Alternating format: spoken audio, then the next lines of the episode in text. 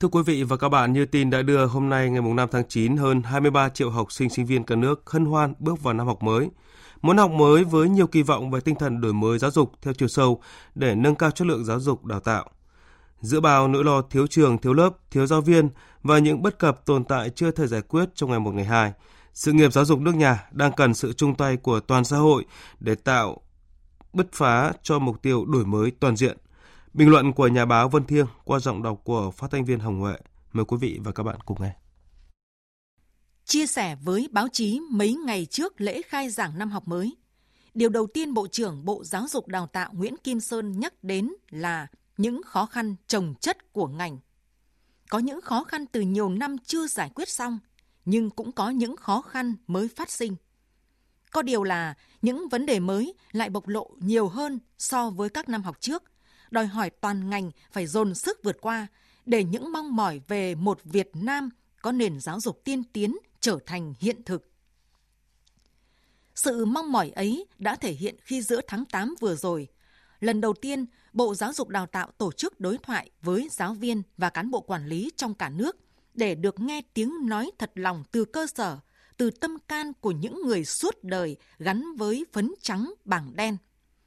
Qua đó, giúp ngành giáo dục và cả xã hội có cái nhìn thực tế, khách quan, toàn diện hơn về những khó khăn mà sự nghiệp giáo dục nước nhà đang gặp phải và nhất quyết phải vượt qua. Nhìn rõ thực trạng trên tinh thần cầu thị để không quá bi quan, hốt hoảng.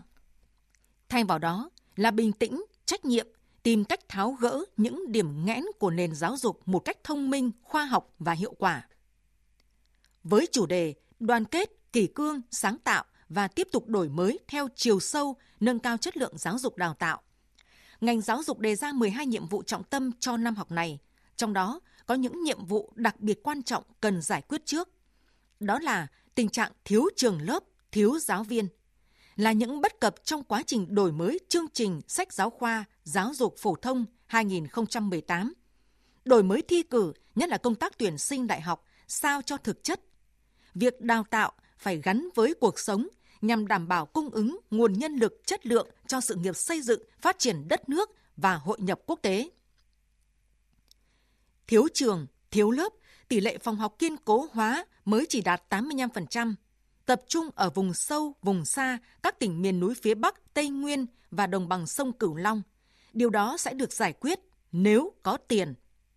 Thế nhưng, thiếu trường, thiếu lớp ở những thành phố lớn, nơi mà những khu đô thị hiện đại chung cư cao cấp mọc lên không kịp đếm, thì đó là lỗi ở công tác quy hoạch, lỗi ở tầm nhìn và cái tâm của những nhà quản lý dành cho sự nghiệp giáo dục.